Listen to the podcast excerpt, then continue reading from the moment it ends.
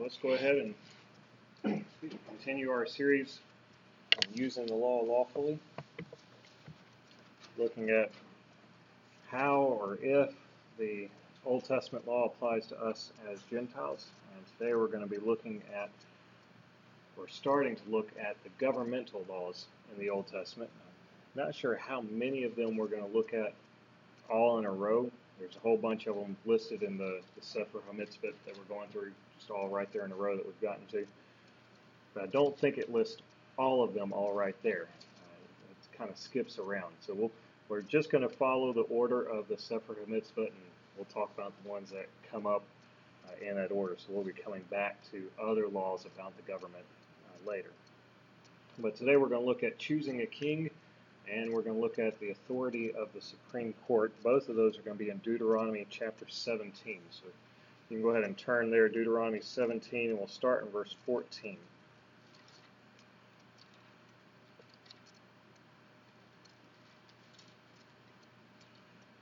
Deuteronomy 17 and verse number 14.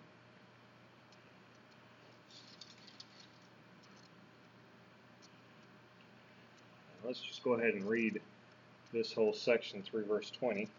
When thou art come unto the land which the Lord thy God giveth thee, and shalt possess it, and shalt dwell therein, and shalt say, I will set a king over me, like as all the nations that are about me. Thou shalt in any wise set him king over thee, whom the Lord thy God shall choose. One from among thy brethren shalt thou set king over thee. Thou mayest not set a stranger over thee, which is not thy brother. But he shall not multiply horses to himself, nor cause the people to return to Egypt, to the end that he should multiply horses. Forasmuch as the Lord hath said unto you, Ye shall henceforth return no more that way. Neither shall he multiply wives to himself, that his heart turn not away, neither shall he greatly multiply to himself silver and gold. We're in Deuteronomy 17. And uh, going to verse 18 now. And it shall be when he sitteth upon the throne of his kingdom, that he shall write him a copy of this law in a book out of that which is before the priest, the Levites. And it shall be with him, and he shall read therein all the days of his life, that he may learn to fear the Lord his God, to keep all the words of this law and these statutes, to do them. That his heart be not lifted up above his brethren, and that he turn not aside from the commandment to the right hand or to the left, to the end that he may prolong his days in his kingdom, he and his children in the midst of Israel. So this is the law concerning choosing a king and setting up a king over the nation of Israel. So we want to look at that and see how that applies to us as Gentiles, or even if it applies to us as Gentiles. So in the Old Testament command here, first thing we notice in verse 14, this is not a command so much as it is a permission. Uh, they were not commanded to set a king over them, they were given permission to set a king over them. And uh, we remember in uh, the book of Samuel when the people approached Samuel and said, "We want a king. Make us a king." And Samuel you know, cried unto God and said, "You know, what are we going to do? The people are wanting a king." And God said, "They've not rejected you; they've rejected me, that I should rule over them." But He told Samuel, "Go ahead and give in to their request and give them the king." So, up until that point, uh, God was in essence in the position of a king, uh, but not it wasn't actually a theocracy, and we can look at that at another time. But in essence, God was in the position of the king up until that point, and then they wanted an, an earthly king uh, to be underneath God as their ruler. And God told Samuel to go ahead. Now, the, the reason he told Samuel to go ahead is because he had given them permission to do that. He had already said beforehand, when you come to the land, you want a king like the other nations, this is how you need to do it. So it, it was a permission given to them to do that. Uh, but again, this is not a command. It was just permission. Now, the Jews today interpret this as a command. And if you were to read the Sefer HaMitzvot, that's what it says, that this is a command that they are to set a king up over them. And I disagree with them. I don't think this is a command. It's, it's just permission. Uh, the next thing we see is that the king must be someone who is approved by God. Okay, so not just anyone, it has to be someone that God has chosen, that God approves of, that God has said, this is the person that I think would be a good ruler for you. And so we've seen that uh, throughout Israel's history. Of course, you had David was chosen. Well, first Saul was chosen uh, and anointed by Samuel and uh, chosen out by God. And if you remember the account, Saul was first chosen by God, and at that time there was not a unanimous vote to make Saul the king, and so they didn't make him king right then. And it took another battle where Saul actually led them into battle and uh, did a good job in, in leading them into battle. And then they said, okay, whoever did not want Saul to be king, you better change your mind or we're going to put you to death. and that was that was when it was unanimous. Okay, we're all going to vote for, for Saul to be king. But God chose him first, had Samuel anoint him. And then when it came time for uh, David to be king, God didn't anoint Jonathan, he anointed David. Jonathan recognized that and was willing to give David the kingdom. Saul was not. Uh, but David was anointed by God and then uh, was afterwards voted in by the people to be the king. And of course, remember that was a, a two part thing. First, he was voted as king over Judah, and then later he was voted king over the, the United Kingdom. And it, you know, progresses on through there. Each time, uh, God first was the one that made the decision and the anointing, and then the people would take whoever God chose, and they would vote on whether or not to follow God's choosing and have a king that was approved by God. So that was the second requirement, or the first requirement, uh, was that the king had to be someone that was approved by God. Next thing was that he had to be a natural born citizen. If you look in verse 15, thou shalt in any wise set him king over thee, whom the Lord thy God shall choose. One from among thy brethren shalt thou set king over thee. Thou mayest not set a stranger over thee, which is not thy brother. So he had to have someone that was a natural born citizen. That was the, the requirement. He had to be born among them, one of their brethren, and that's who they could set as their king, not someone who is born in a foreign country. That's what the stranger, that's someone who's born in a foreign country. Okay, so they're not allowed to, to set the stranger king over them. It has to be someone born among them that is their king. The next requirement is that he should not use the kingship to increase his personal wealth. We can see that in verse 16. He shall not multiply horses to himself.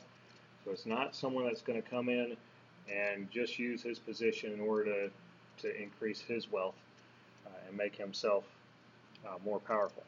And then also in verse 16, he's not to be a person that leads the people into subjection, uh, nor calls the people to return to Egypt to the end that he shall multiply horses. For as much as the Lord has said unto you, ye shall not henceforth return or ye shall henceforth return no more that way. Okay, so he's not to take them into the path of subjection, back into the path of slavery, selling the people out in order that he can get gain for himself personally. So this, that's not the type of person that they are to have as king over them. Verse 17 tells us he's to have a good family life. Neither shall he multiply, multiply wives to himself, that his heart turn not away. Okay, so multiplying the, the wives to himself, that's just going to bring all kinds of conflicts of interest and trouble. Uh, he's not to be a man that does that, because that the wives will pull him in different directions, and his heart's going to be focused on which wife he's going to please rather than on uh, serving God and fulfilling the needs of the nation. And we see that in Israel's history as well. Both David and Solomon are great examples of that, having multiple wives and turning away to follow the gods of their wives rather than following the one true God and focusing on what was best for the nation. And that's something that was repeated multiple times throughout Israel's history, in spite of God's warning. Uh, the next thing is he's to be a student of the law. Uh, verse number 18 And it shall be when he sitteth upon the throne of his kingdom that he shall write him a copy of this law in a book out of that which is before the priest, the Levites, and it shall be with him, and he shall read therein all the days of his life, that he may learn to fear the Lord his God, to keep all the words of this law and these statutes, to do them. Okay, so he's to be a student of the law, to write out, handwrite a copy of the law, and read it every single day. It would be great if we had that requirement for our presidents, that they had to write out, and even for all of our congressmen, write out by hand a copy of the Constitution and read it every single day so that they abide by that Constitution. But unfortunately, we don't have that law. I think it would be beneficial. But that was one of the laws for the kings of Israel. Now, whether or not they all did it, well, actually, I know many of them did not do it because uh, there came a point where the law was actually even lost. to Israel. Of course, that was during the captivity, but very few of the kings followed the law. Uh, and so if, if they had read it and studied it, they would have been much more likely to follow it and save Israel from a lot of heartache. And then finally, uh, the seventh requirement in verse 19 and 20, he was not to be above the law. And it shall be with him. We read verse 19, he's supposed to keep all the words of this law and do them. And then verse 20, that his heart be not lifted up above his brethren, and that he turn not aside from the commandment to the right hand or to the left, to the end that he may prolong his days and his kingdom. So he's he's not above the law. He can't lift his heart up above his brethren and say, I'm better than you. I don't have to obey these laws. No, he has to obey the law just as much as anyone else. Okay, so those are the Old Testament commands regarding choosing a king. Now, as far as the New Testament application, there's no direct application of this to New Testament believers. There's nothing in the New Testament that says when you as Christians choose a ruler over you, you have to do this, this, and this. Uh, however, it is a very good pattern for us to follow. And I'm not just talking about voting, that would be a, a different lesson, a different set of commands and stuff. But in particular, for setting up laws for how to choose a king. The philosophy that was prevalent during the time of America's founding, well, there were two philosophies. There's one philosophy that uh, we need to reject all religion and be completely secular and, and atheistic in our government, humanistic. That was the philosophy behind the French Revolution. And then you had a competing philosophy that we needed to study the government in the Old Testament with the idea that this was a government that was directly established by God. And if God directly himself established a government, that government must have been the absolute best government possible for that particular time and that particular group of people.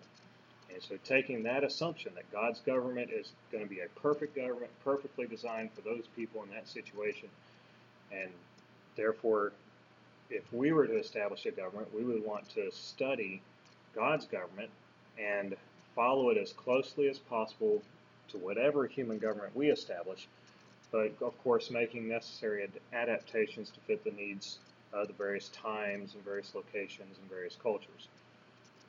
Uh, so some of the things in the government in the Old Testament wouldn't apply to us at all just because we're not in the same location. Uh, some of them wouldn't apply to us because it's, it's, a different time period.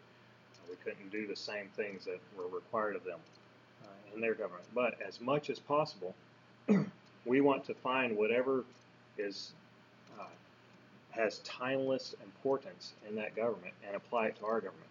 And that was what our founding fathers attempted to do in America they followed that a lot in the setting up the requirements for a president. For example, the idea that the president president's to be a natural born citizen. That was not a common idea during that time. In fact, it was, it was very foreign to the European mindset that most of our founders uh, came to America with. They had, they had, that European mindset of having hereditary kings, and uh, the king kingship was based entirely on heredity and so there are many cases where you would have kings that uh, were not born in that land. They were not citizens of that country, but they were related to the previous king who passed on without a direct heir, and so they got to be the, the new king. Uh, you had, there is one case, I can't remember the details, but I can remember the, a case where England at one time had a king that did not speak English. The king spoke French and had to have an interpreter to talk to his own subjects. And so the idea of a natural born citizen, someone born among the people being the ruler, that that was a foreign concept at the time. It's, it's not something that was prevalent among the, the European nations and, and in Western civilization.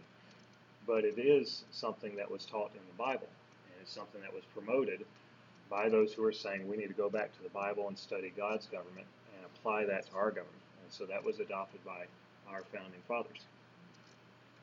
Uh, and so the fact that the king is not above the law was also another thing that that, that was not common. I mean, there was in in England there was a history of the king being under the law going back to the Magna Carta, saying that the king is not above the law.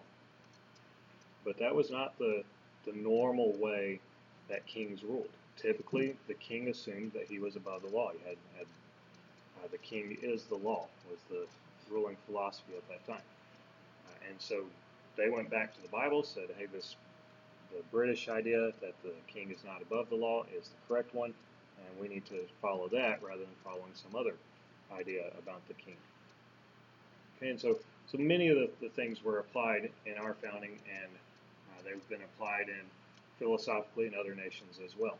Uh, many of those trace their origin back to the Bible and God's government that He established for the Jews. So, for choosing the king, there's no direct application to us in the New Testament, but it does give us a very good pattern that we should follow, and we should try to adapt our system to the system that God established as much as we can.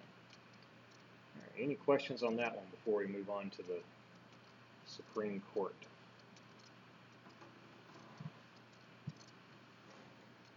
All right, well, for this one, we're going to stay in Deuteronomy 17. Let's just move up a little bit in the chapter to verse number 8.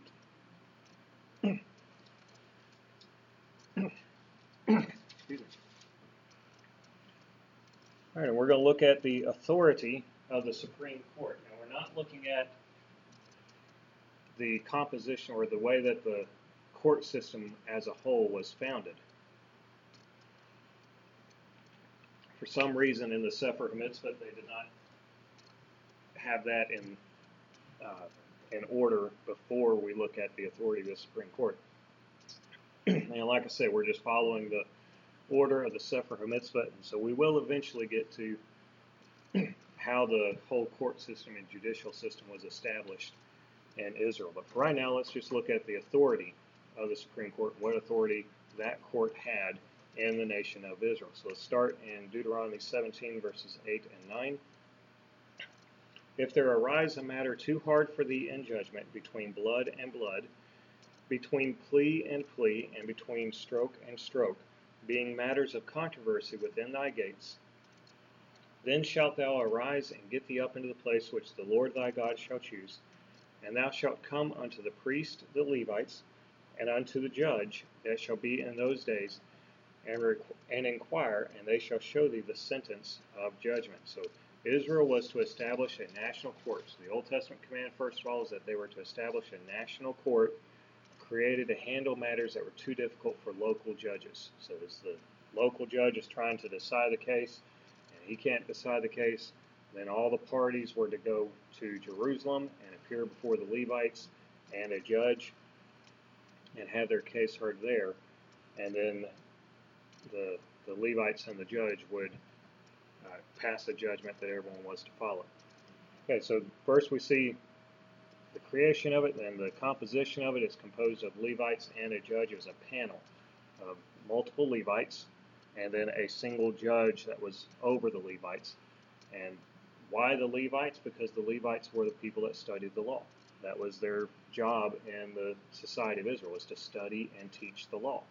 So you had the people that were studying the law were the ones that were set up to judge matters of the law. And then you had a single judge who was the leader of that particular courtroom uh, in order to determine what was to be uh, decided.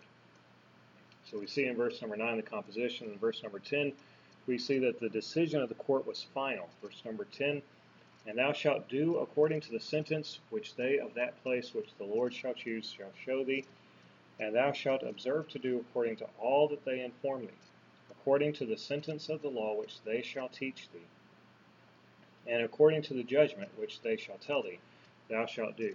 Thou shalt not decline from the sentence which they shall show thee to the right hand nor to the left. Uh, and the man that will do presumptuously and will not hearken to, unto the priest that standeth to minister there before the Lord thy God, or unto the judge, even that man shall die.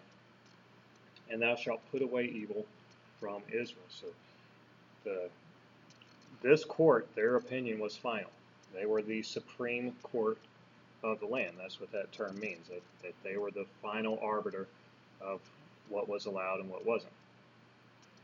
And then in verse 16, we see the goal of this court was to pre- prevent presumptuous actions. Verse 13, and all the people shall hear and fear and do no more presumptuously. Now, presumption is not a word that we use a whole lot nowadays. Uh, what it is, is it's the act of claiming for yourself something that you do not have a right to. Okay, so it's presumptuous uh, of me to go out there and jump into your car and take your car and, and go off down the road without your permission. That's that's just I'm presuming upon your goodwill to allow me to do that, uh, rather than actually establishing that I have a right to get into your car and, and drive it down the road. So it's, it's the act of claiming for yourself something that you do not have a right to. Now, an example for this uh, from a legal standpoint would be like abortion. Abortion is a presumptuous act in which the woman and her doctor claim the right to kill a child when that right does not belong to them. That right belongs to God. God has the right over uh, life and death, and God has not delegated the right to kill an unborn child to anyone. And so that is a presumptuous act. So the job of the court system in Israel, in the ancient Israel, was to prevent presumptuous actions like that, where people said, I have a right to do this. Someone else says, no, you don't have a right to do it. And it all goes before the court, and the court decides who has the right to do what. Okay, so that's the, the court that was uh, the authority of the court in the Old Testament. They were to decide between uh, claims of right, who had the right to do this versus who had the right to do that. Uh, and then their decision was final. And if you didn't abide by it, the penalty was death. It was, punishable by death if you had contemption or contempt of court uh, toward the Supreme Court of Israel. Okay, now let's apply that to the New Testament and uh, to us as New Testament believers and Gentiles. And again, we can see there's no direct command in the New Testament for the Gentiles to create this style of national court. But just as with the king, if we look at the court as this is God setting up the perfect and absolute best court that could be established for this people at this time, then that means we can probably learn something from it and that it provides us with a good pattern that we should follow uh, as well. And it also, uh, for us as Gentiles, if God commanded strict obedience to the rulings of the national court in Israel, then that means we should, at, at the very least, we should be willing to give strict obedience to the rulings of our Supreme Court as well. So we have a national Supreme Court here. God commanded the Israelites, you give strict obedience to that Supreme Court that I've set up over you. He didn't say only obey them if they're right. He said obey them, period. Whether they come up with a right decision or wrong decision, that's between them and God. You're to obey them because they're the supreme uh, authority, the supreme arbiters uh, of the land. And that's the way the Supreme Court is in our nation as well. So it doesn't mean uh, obeying the summary of the rulings, however, that, that the newspapers publish. Uh, the newspapers put out, and the, the TV news reporters, they, they make all kinds of claims about what the Supreme Court has actually ruled. Uh, but we're only required to follow the actual rulings of the Supreme Court. That, that should be all that we're required to do. That should be all that we're uh, willing to do as far as the Supreme Court's authority is concerned. We, we follow the actual ruling of the Supreme Court and only within the jurisdiction of that court and of that ruling. Uh, for example, the opinions of our Supreme Court in America are only binding on the parties who are named in the suit. Thus, Roe v. Wade, for example, is only binding on the state of Texas and on, uh, I forgot her name, the, the lady that was named Roe in the in the court case. I used to know her name. Um, it's only binding on those two people. That's it. It's not, and in fact, the state of Texas is only binding on Wade, who was the, uh, I believe he was the Attorney General for the state of Texas. That's it. That's all that case is binding on. Now, it establishes precedent that the Supreme Court and other courts can decide to follow or not to follow if they agree with the, the reasoning. But be case law? Hmm? Would that be case law? Well, yeah, we don't have case law per se in America. We, Well, I agree we shouldn't, but We- we kind of, they do it anyway. kind of, well, they do when they want to. Yeah. They, they follow precedent when they want to, and they don't follow precedent when they don't want to. Uh, and so, which is the way it's set up. But it's not it's not binding on anyone other than those people that are named in the in the case in the suit and are given a chance to defend themselves in court. And it's a principle in American law. If you don't have a chance to defend yourself, then you can't be declared guilty. You can't be declared in the wrong and have your rights denied in any way if you don't have the right to defend yourself in court. So it's not binding on anyone except those who have the right to de- have the opportunity to defend themselves before the court. Those are the ones that are named in the suit. So Roe v. Wade's only it's not binding on Alabama. Alabama doesn't have to abide by it. Now, if we were to not abide by it, we would be sued by uh, NARAL, the National Abortion Rights, uh, whatever organization. Uh, we would be sued by NARAL. It would go to uh, a federal court, and the federal court would say, well, the Supreme, Supreme Court already said this in Roe v. Wade, Doe v. Bolton, and all these others, and uh, we still want to follow that, so we're going to rule in favor of NARAL and say that Alabama's law is null and void. And then we could then appeal that, go to appeals court. They would say the same thing. We could appeal that and go to the Supreme Court, and uh, most likely they would say the same thing. And so most states don't even try because they say, well, I mean, all that's going to happen is we're going to go all the way up the ladder and spend a lot of money, make the lawyers rich, and we're going to get the exact same ruling that we got way back then. But that's not necessarily the case. That's an excuse that they use to not do it. But it's not necessarily the case. However, from our standpoint, when we look at if we were to say God commanded the Israelites to follow the authority of their Supreme Court, we should follow their example and be willing to follow the authority of our Supreme Court, unless, of course, it commands us to do something directly against God. Um, but even that is limited in that the authority of our Supreme Court is not supreme in making law. They don't make law for everyone. They only give an opinion that applies to the parties that were named in the suit. Okay? But if we were to look in the New Testament at some things that might apply to uh, the Supreme Court rulings, there are there are some people that, and many of them are Christians, that actually say it doesn't matter what the Supreme Court says. Uh, if we disagree with it and we think it's wrong, we should still just disregard it and disobey it, even if we're the party in the suit and they're, told us we're in the wrong. Doesn't matter. We should still stand up and, and defy the Supreme Court if we think that we're in the right. Uh, that goes against a couple of passages in Scripture. For example, Hebrews 13:17 says, "Obey them that have the rule over you, and submit yourselves, for they watch for your souls, as they that must give account, that they may do it with joy and not with grief, for that is unprofitable for you." So again, in the New Testament, this is not a command in the Old Testament to the Jews. This is a command specifically to uh, New Testament believers that we are to obey them that have the rule over us. That would include the judges. And then New, the New Testament hints at the vast authority of judges in a couple of different places. You can see that in James chapter 5 and verse number 9. Grudge not one against another, brethren, lest ye be condemned. Behold, the judge standeth before the door. And it's this big, ominous statement. The judge is right there. And if you don't take care of your grudges before you get to the judge, you're going to be condemned. And there's no hope after that. And so it kind of implies this idea that the judge's saying is final.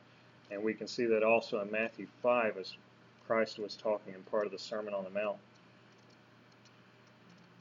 Uh, Matthew 5 and verse 25.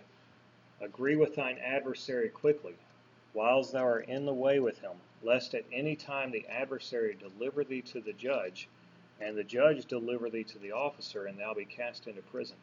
Verily I say unto thee, thou shalt by no means come out thence till thou hast paid the utmost farthing. And so again, it was this idea that when once a judge says, "This is my ruling," then that's it. Now, of course, you have the, the appeals process, but once the, the courts have ruled and said that's it, this is what you have to do, then as far as we can tell, God's view, that's binding. You're supposed to comply with that. Now, of course, we understand as Christians if the, the court says you have to denounce Christ or something like that, then we just say, no, we can't do that. You go ahead and kill us, like the uh, Shadrach, Meshach, and Abednego. Uh, when they were commanded to bow down to the, the golden image, they said no. Uh, they were defying the king. The king brought them into judgment, pronounced judgment against them. Yes, you're wrong. You need to bow down. If you don't, this is the punishment. They said, okay, go ahead and give us the punishment. And they were willing to do that.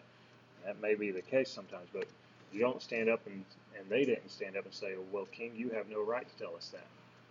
They, they were very respectful of the authority of the king, recognizing that he has the right to, to judge them and had the right to set up laws, that his judgment was final, and they complied with his judgment.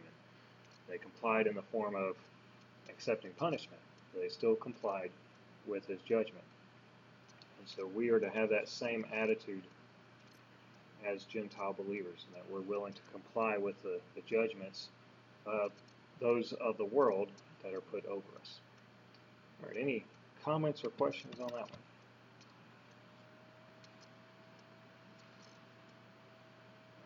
We'll get out of here just a few minutes early. Brother Parsons, why don't you dismiss us in prayer?